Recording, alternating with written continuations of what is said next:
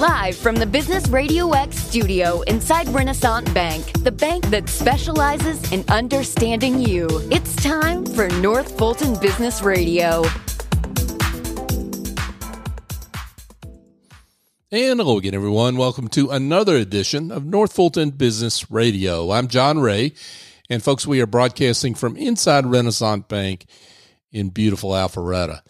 And if you're looking for a bank that's big enough to handle pretty much any need you can throw at them as a business, but they're small enough to do it in a personal way, I think Renaissance is your ticket. Now, I know this from working with Renaissance bankers myself with clients, and they do great work. And if you want to know more, go to renaissancebank.com, find one of their local offices, and give them a call.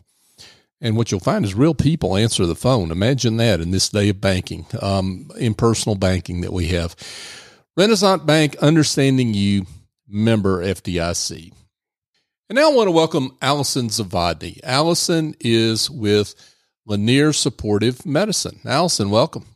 Thank you for having me. Yeah, absolutely. Thank you for being here. So let's talk a little bit about you and your work. How are you serving folks out there?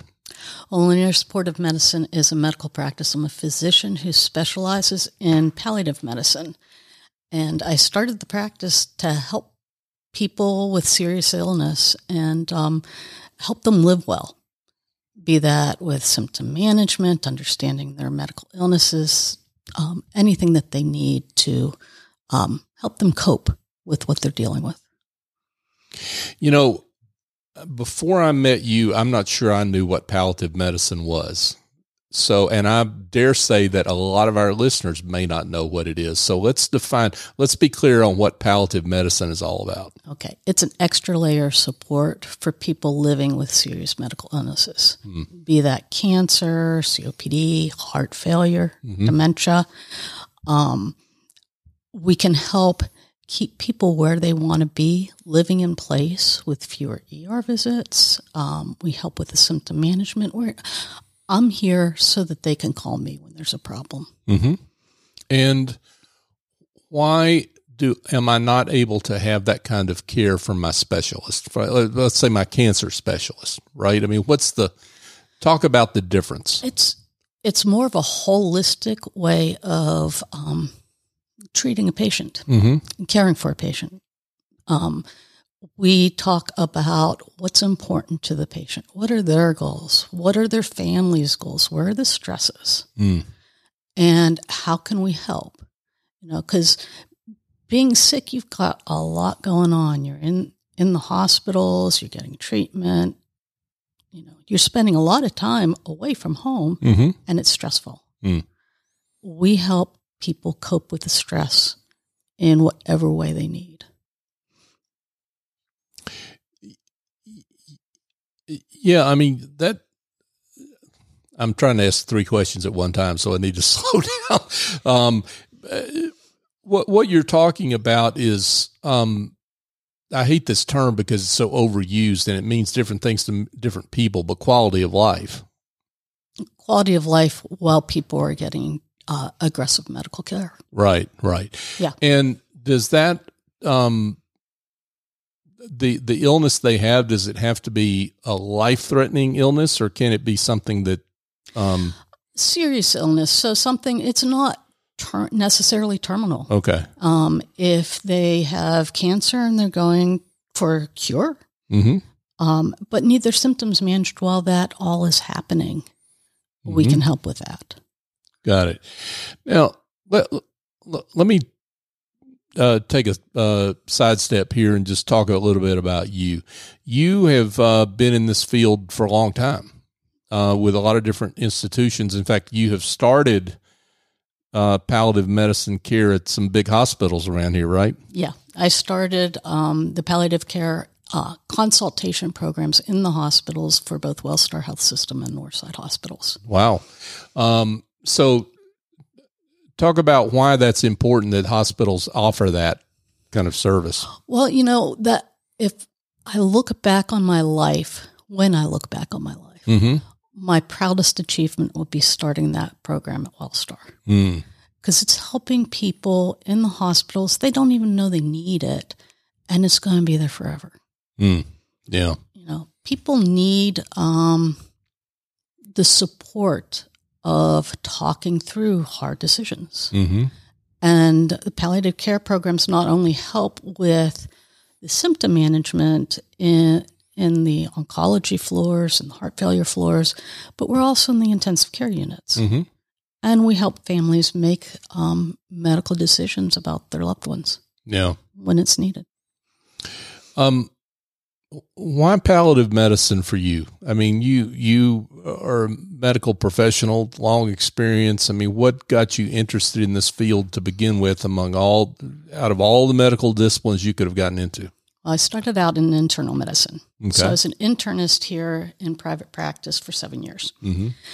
And what I noticed was there was like this hole when I uh, diagnosed somebody with heart failure or cancer. They went to the specialist, and I didn't see them back as often. And it felt like there was something missing for the patients. And um, I covered for a partner when he was on vacation for, and I was a medical director for a hospice for a week, and I liked it. So I was Googled it, and I stumbled onto palliative care. I had never heard of it. Mm. Didn't exist as palliative care in 1995 when I came out of residency. did not exist. Did not exist. Interesting. Yeah. Um, so in 2002, when I stumbled on it, I'm like, this is exactly what I want to do. This is Mm. what people need. Right. And I um, left my internal medicine practice and did a fellowship. Wow, that's cool.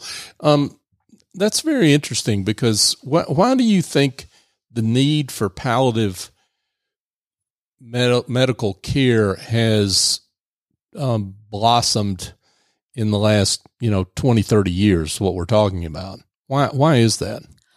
The need has always been there, but we never, we as a medical community, never realized it. Mm.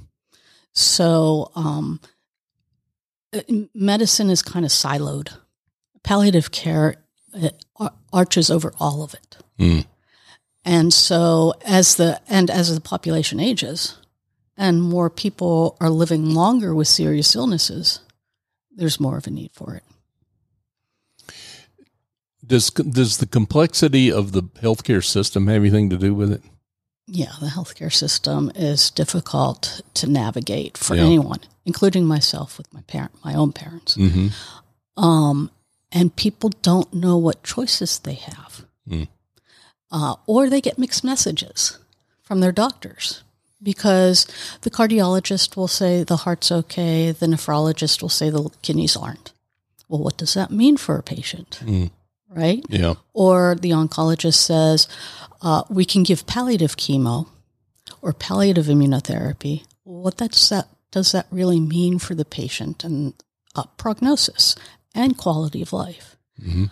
Um, I might not have all those answers, but I can call each individual specialist and find out. Mm. Because they'll talk to me, since I'm a doctor, they'll give me the straight scoop. Mm. Got it. Got it. Um, yeah, that makes a lot of sense. So, what is it that? Well, maybe that's the question. Maybe the way to ask the question, I should say, is this: How do I know when I need your services? What What are the things I should be looking for in myself or my loved one? Well, if you are confused about what's going on and you need to know what to expect, Mm-hmm. and that doesn't just include the patient, but the family members need to know what to expect. Mm-hmm. If your symptoms aren't being managed, um, pain, shortness of breath, nausea, if you can't sleep, you're anxious, depressed, um, and you're not getting felt like you're being heard by your specialists who are treating their problem. Um, that's something that we can help with. Mm-hmm. Um, yeah. Um, making medical decisions if you need some help, or if you need to know what questions to ask your physician. Yeah. Because a lot of people don't know what questions to ask to get the information that they really want. to be able to. Yeah, and sometimes the information comes fast and furious, right? I mean, the the the doctor delivers this information in a pretty quick way, and it's pretty deep and and confusing to a non medical person, right? And very short conversation mm-hmm. in general. Yeah. Um. So, do you are you alongside individuals when they visit the doctor? No. Okay. No, I see individuals in my office, mm-hmm. uh, and before I see them, uh, the um, specialist uh, facts, the medical history, the labs, the scans. Um, so I have everything from the specialist so that I can sit down and answer questions. My first, the first time I see a patient generally takes ninety minutes. Mm. Okay and that involves what what what what happens in that conversation. That conversation is um, the full medical history. I it's me, myself, and I at the practice. So I am the administrator. Mm. I am the uh, nurse. I am the doctor. You're easy to and reach, in I other check. words. In other words, I'm very easy to reach. Good. Well, people want that, right? Right. Yeah. I, I, had I had a patient who called 911 and FaceTimed me at the same time. Wow. Yeah. Hmm. I didn't even know it could happen, yeah. but it did because my office number goes to my cell phone. Hmm. So, yes, I am easy to reach, and that's okay. This is a part time practice. I have the time for my patients. Mm-hmm. And I want them to know that and know that I care about what's going on with them.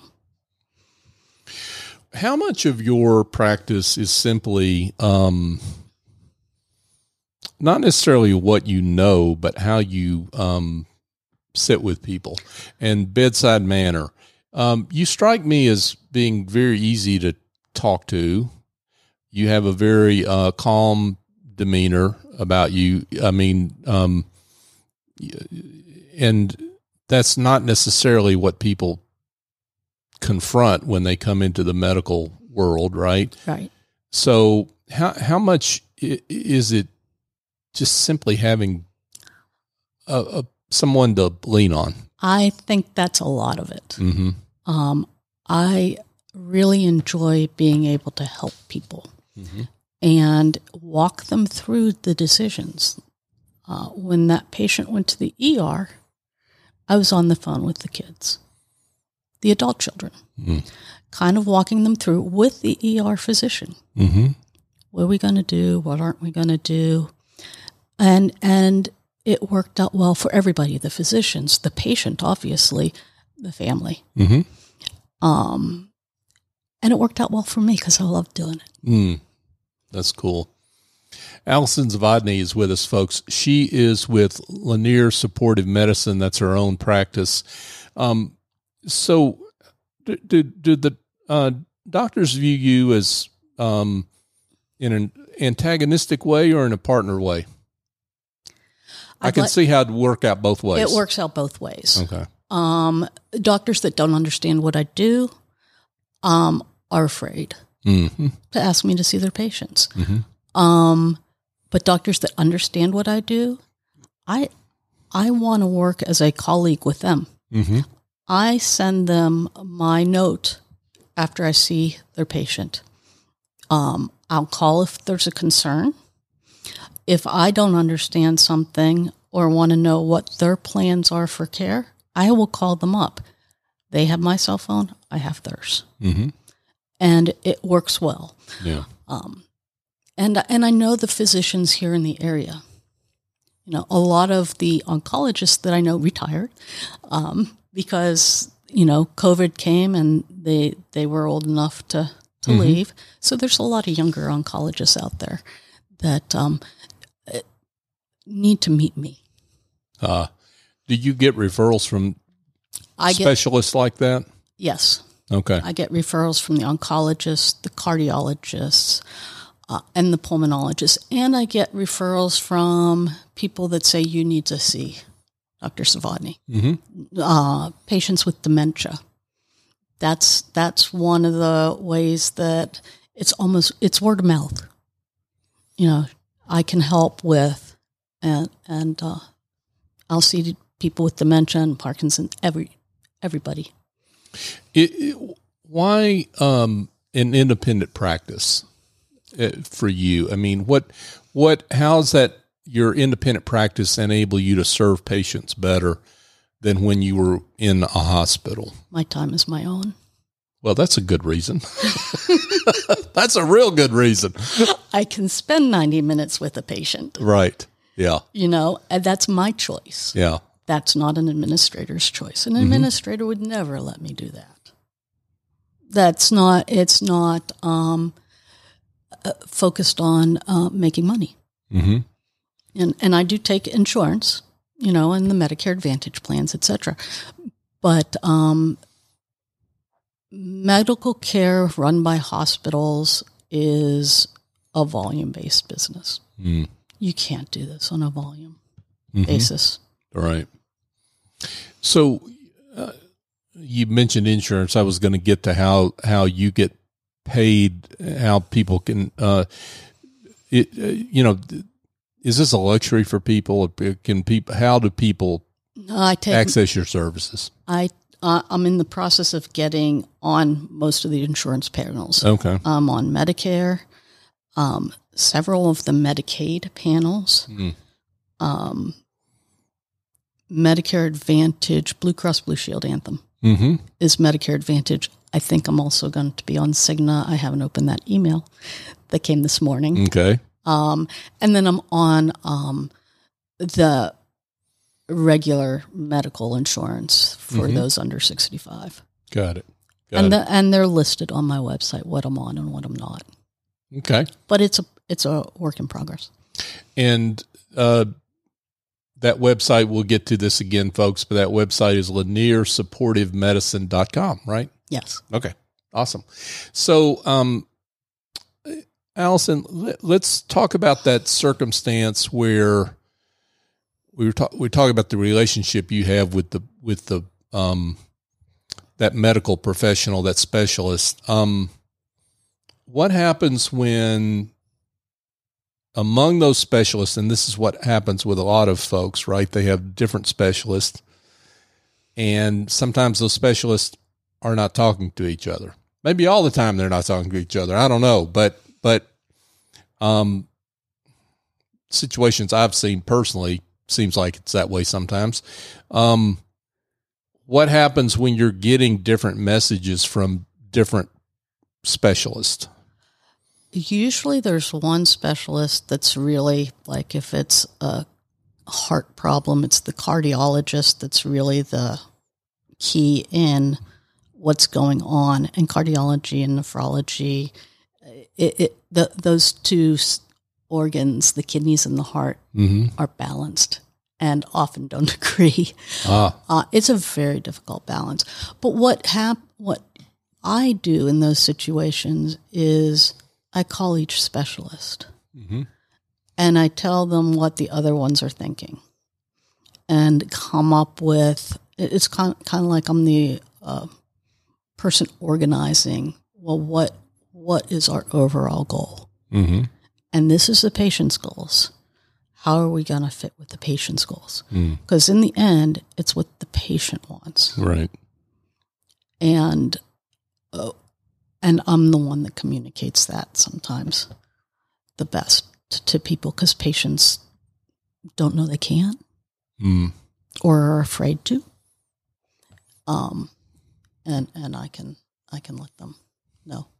Yeah, there's there's a certain generation, and maybe it's not generational, but there's a, a lot of folks just don't feel comfortable.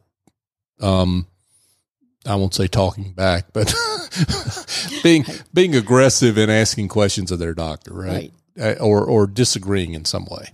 Right. Or they don't know that they have a choice. Mm. Uh, when I was doing my palliative medicine fellowship, I was taking care of somebody, uh, an older guy with um, lung cancer. And he was in an inpatient hospice. And the one thing he said to me is, Nobody ever told me I could say no. Mm. That was 20 years ago. I still remember it. Mm. Like, whoa. Mm. And that's probably the case, though, hopefully not as much so now as it was back in 2003. But um, I, I think that I think that medicine as a whole is getting a little bit better Mm-hmm. at um, helping people make choices, but there's holes. What is the difference between? Uh, I'm asking this question because I can imagine some folks might be thinking this is what, just based on what the term palliative, what's the difference between palliative medical care and hospice? The way I explain it is all of hospice is palliative care, which is comfort based care. Mm-hmm. Not all of palliative care is hospice. You can um, access palliative care services at the time of diagnosis, particularly for um, the metastatic cancer patients. At the time of diagnosis, you know, you may have a prognosis of five years, Mm. but you're going to need help coping during those five years. Right. Uh, and the um, American Society of Oncology recommends that those patients are seen at the time of diagnosis. So the, the the services you offer, it's not just for individuals where they've got some limited expected time to live. Right. Ho- Hospice is for those patients that have six months uh, or less prognosis. Got it. Um, so let's talk about. Oh, you talked about the the ninety minute conversation that Yeah. occurs. Uh, t- uh, dive into a little, that a little more as to someone that's interested in engaging with you, uh, um, interested in um, learning more about you and your work, a- and as and how you might be helpful in their own condition. Um, how that conversation unfolds. Well, uh, well, after we check check in, hmm Um, my first question is, how can I help? What's important to you? Why, you know, and I let them talk and they'll tell me a story Mhm. about when they were diagnosed. So today or just, you know, in the last week, whatever they want to. But, um, I actually close my computer and sit and I have a, a notebook and I take notes, but my goal is to understand where they are, what their goals are, how can I help, and kind of map out a, a plan of care so that we can both work together. Mm-hmm. Got it. Well, let's talk about a, uh story which illustrates a patient story which illustrates the great work you do. And obviously, we're not going to mention names, but just if you can put some definition on the situation itself, but that that would help people illustrate what a um, meaningful outcome it is. The meaningful outcomes that you bring patients. Uh, one that um, is from years ago. Uh, it was a uh, young mother with uh, three teenagers and metastatic um, cervical cancer. Mm. And she wanted to continue treatment, but the pain was uncontrolled. And her goal was to see her son play football and her daughter cheerlead in the high school game. Mm. But she couldn't get out of the house because of the pain. Mm-hmm. Uh, over the course of about, and I mean, it's not immediate all the time, but over the course of about a, a week or two, we got the pain controlled and she was able to go to the games. Mm. And that was huge for her because she was dealing with something that was ultimately going to take her life. And her goal was to get to those games Mm-hmm. and see her kids. Mm. And we were able to control her pain so that she could do that. Mm. Wow. Um, you probably got hundreds of those I stories. yeah. stories. Yeah. Wow. Yeah. Um, yeah, that's, that's where the value goes way beyond, uh, symptom management, I guess. That sounds so clinical, but it's, It does. yeah, right. But that's really what you're talking about at the end of the day, something that's real and has high value to, to that person. Yep. Yeah. Yeah. what are their goals? How can I make it happen? Yeah. Wow. And that's that's what I'm there to do. Yeah. Wow. Dr. Alison Zavodny, folks, she is with Lanier Supportive Medicine. That's her own practice. Um, Alison, wow, this has been great. Um, I can't imagine there are some folks that might want to know more about you and your work and maybe have a conversation with you about their own situation or a loved one. So let's give them directions on how to find you. Well, you can find me at laniersupportivemedicine.com, uh, and that will give you a photo. Um, and the office number is 404 576 8229. And an email is azavodny at laniersupportivemedicine.com. Terrific. Dr. Alison Zavodny, Lanier Supportive Medicine. Thank you so much for joining us. Thank you for having me. Hey, folks, just a quick thought for you. If you've got dysfunction in your back office, if you if your bookkeeping involves a a um, shoebox and a bunch of receipts, or if you've got administrative tasks that you're spending way too much time on and you really need help with, um, consider the folks at Office Angels. OfficeAngels.us is the website. They have a whole team of angels that are experts in the work that they do and they fly in, get that work done and they fly out and they do it on, on an ongoing or as needed basis. And they really are angels. And I know that from my own experience because I work with them myself in my business. I couldn't run my business without them. Um, so give them a call, uh, 678 528 0500 and let them know we sent you. And what you will find if you uh, give them a call is uh, you'll explain their, your problem and what you're, you're looking for. And if they can't help you, they'll let you know that. But my guess is they'll probably be able to help you run your business more effectively and take a lot of stress off you as a business owner.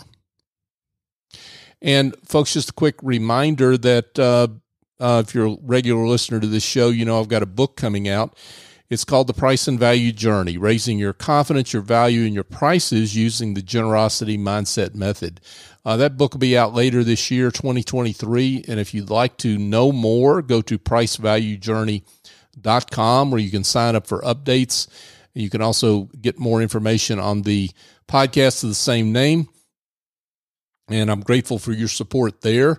I'm also grateful for your support on the way you support this show. You have shared the show when uh, you've heard guests that uh, uh, you know of others that they need you need to hear about. They need to hear about their services, and uh, you've you continue to share the show with uh, and support the great work of business leaders like Alison that we've had on the show over these past seven plus years. It's your support that makes us successful, and I am grateful to you for that. So thank you.